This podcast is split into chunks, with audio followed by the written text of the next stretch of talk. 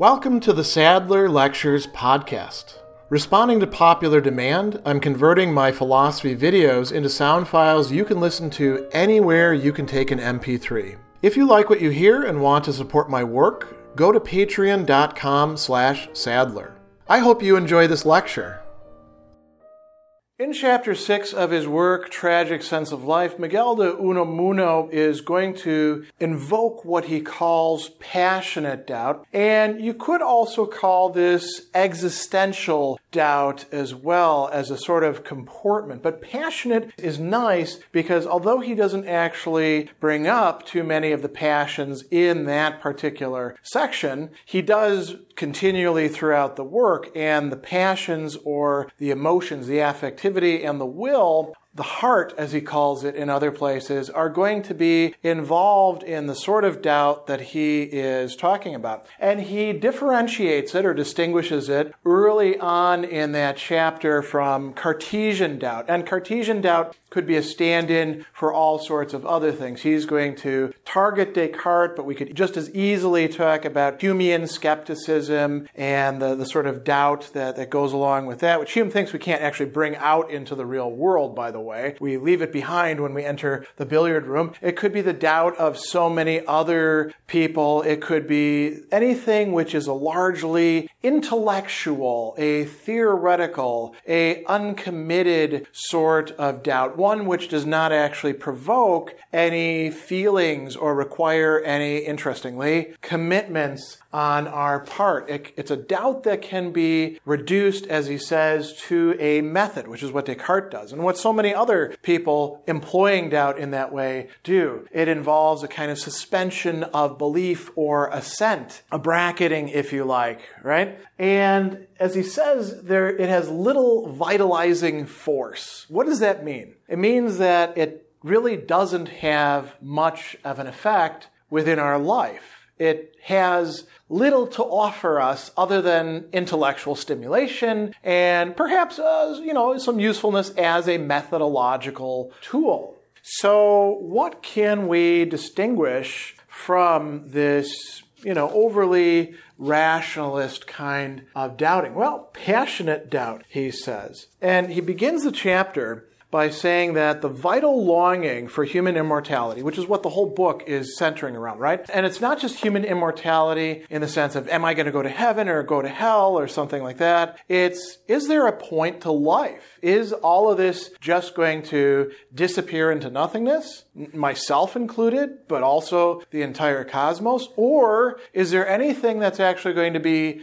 preserved. And can we know this? Can we know it one way or the other? Or are we stuck in a sort of vacillating between the two of them, never really knowing, but still having to make decisions? That's the case that he thinks that we're in. So he says, this vital longing for human immortality finds no consolation in reason. Reason leaves us without incentive or consolation in life, and life itself without real finality. But here, in the depths of the abyss, the despair of the heart and of the will and the skepticism of reason meet face to face and embrace like brothers. Now, isn't that a wonderful phrase? Both the side of rationality, the intellect, reason, carried through not just in the individual, but in entire programs and traditions, we might say. That entire side ultimately leads us to, well, doesn't seem like there is anything that's going to survive, and even reason itself is rather a contingent development. This sounds a little bit like Nietzsche at this point, right? And also the despair of the heart and of the will.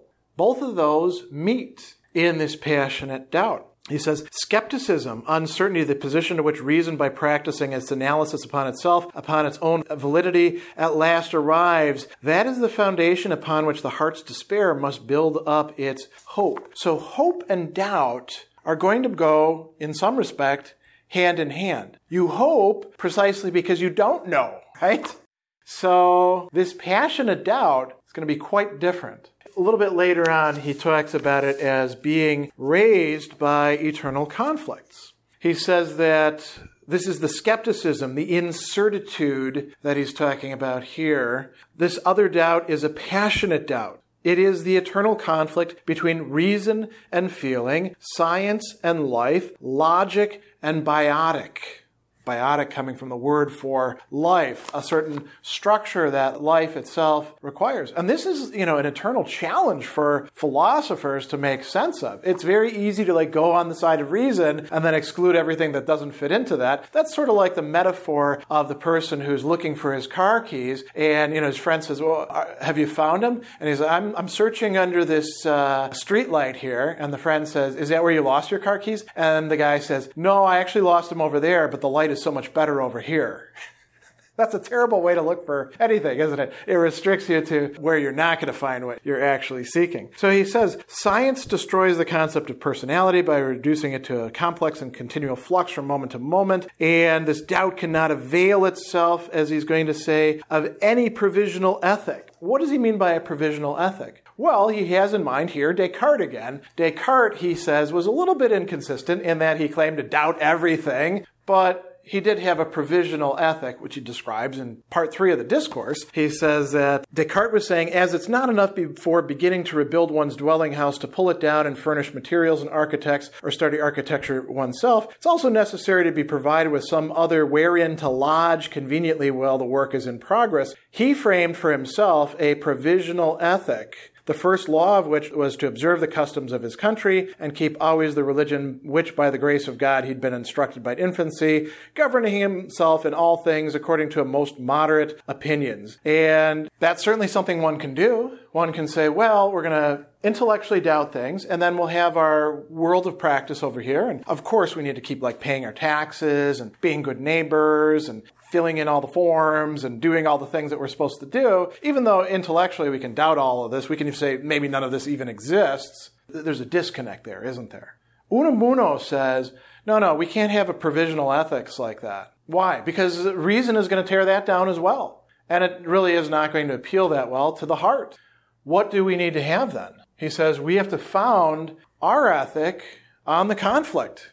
Now, that's a, a, very interesting phrase, isn't it? He says it has to found its ethic on the conflict, an ethic of battle, and it has to serve as the foundation of religion. It inhabits a house which is continually being demolished and which it continually has to rebuild. Without ceasing the will, the will never to die, the spirit of unsubmissiveness to death, it labors to build up the house of life, and without ceasing, the keen blasts and stormy assaults of reason beat it down.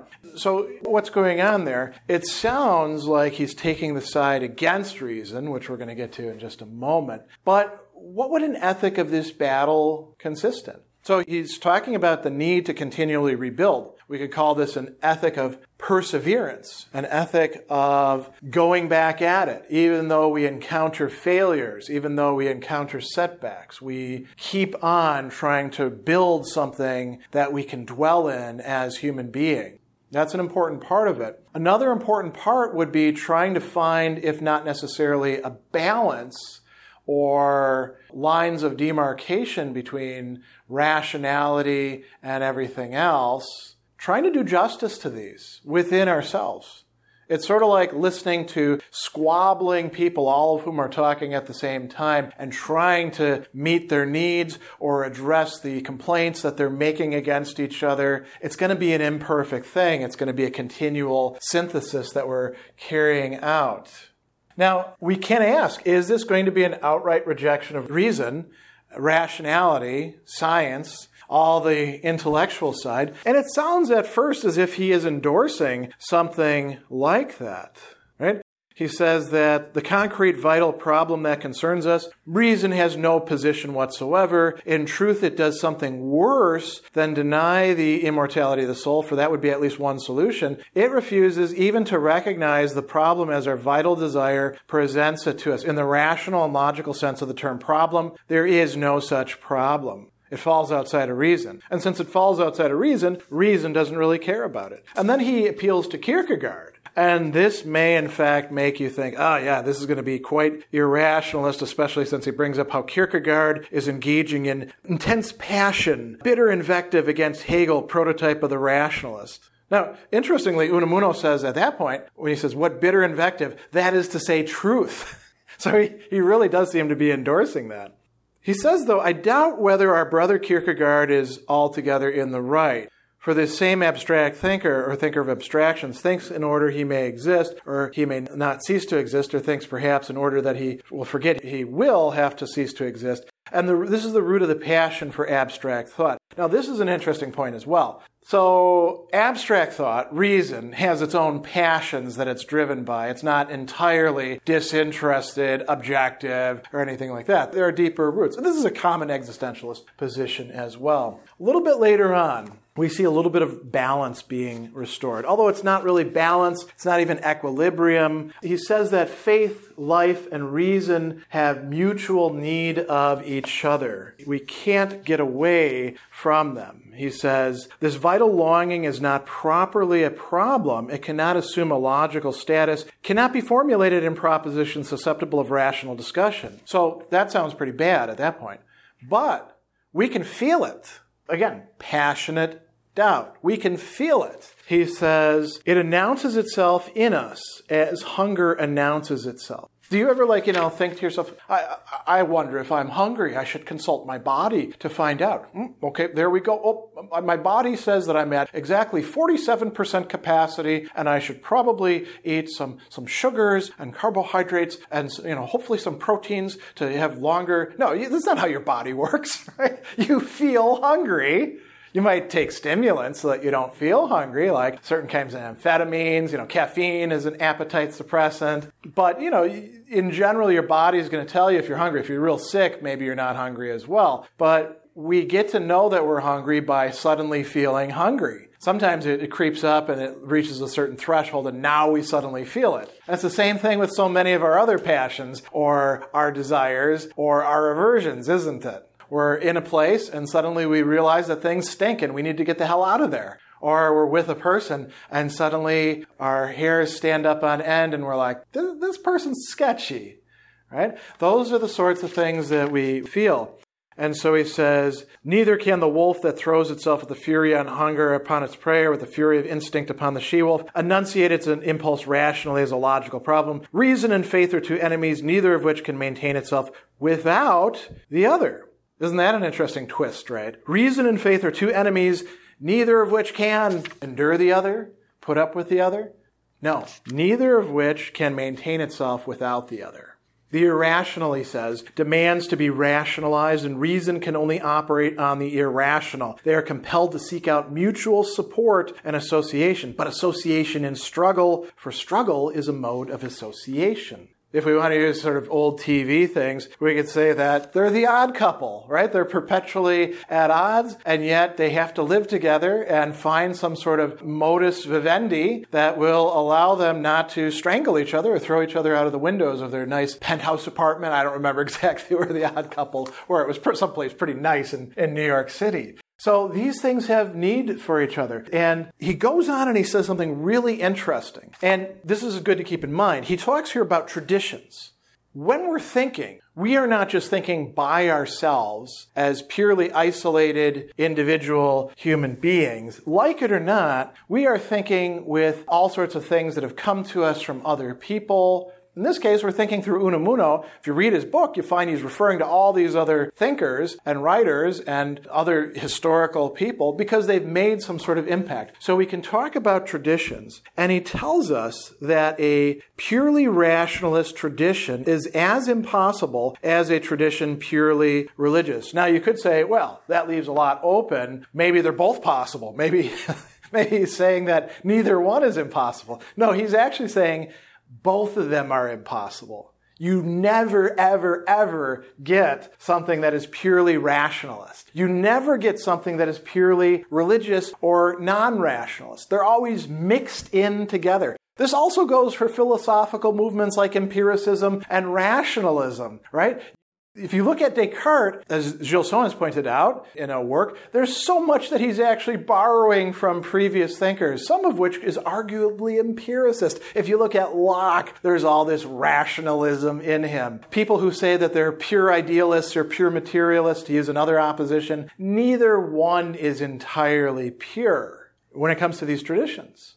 So, no more than the individual completely falls on one side or the other, however much hypertrophism may happen on one part of them, that doesn't happen in traditions of thought or movements or schools or approaches either. As he points out, it's frequently disputed whether the Reformation was born as the child of the Renaissance or as a protest against it. And he says both are true.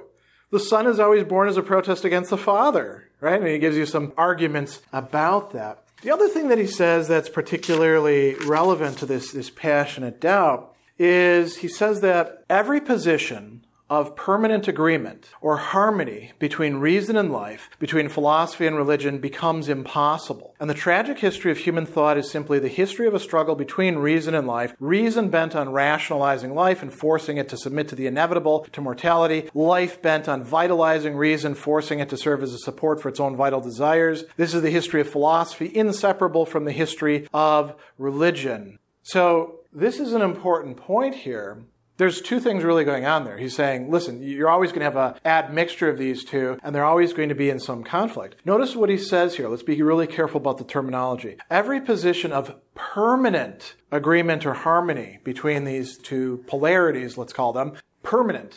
There is no permanent harmonizing these things. It always breaks down, whether in the individual or within the movement or school or tradition of thought you can't really have a permanent agreement. You also can't have lines of demarcation that say theology, faith, you be on this side, philosophy, science, you'll be on this side, and then there'll be this nice border. You can say, well, who drew the border, right? And the border is always continually being crossed. And so we can't get away from these mixtures. You're not going to have a harmony. You're not going to have even just an entire all the time conflict. There's going to be collaborations between them. And this is going to happen in us, and this is going to mean that we are still within a position of doubt. Is it just purely intellectual doubt? Or is it passionate doubt? Does it involve us in our commitments of the will, in our feelings, our sentiments, which could be anguish, which could be sorrow, which could be exultation, which could be the entire panoply of our affectivities? Doubt itself can be understood as something that is a sort of passion as well, gnawing continually at us. Unamuno thinks that this is something that we should embrace, that we should view as an integral part of the tragic sense of life. Special thanks to all of my Patreon supporters for making this podcast possible. You can find me on Twitter at Philosopher70, on YouTube at the Gregory B. Sadler channel, and on Facebook on the Gregory B. Sadler page. Once again, to support my work, go to patreon.com slash sadler. Above all, keep studying these great philosophical works.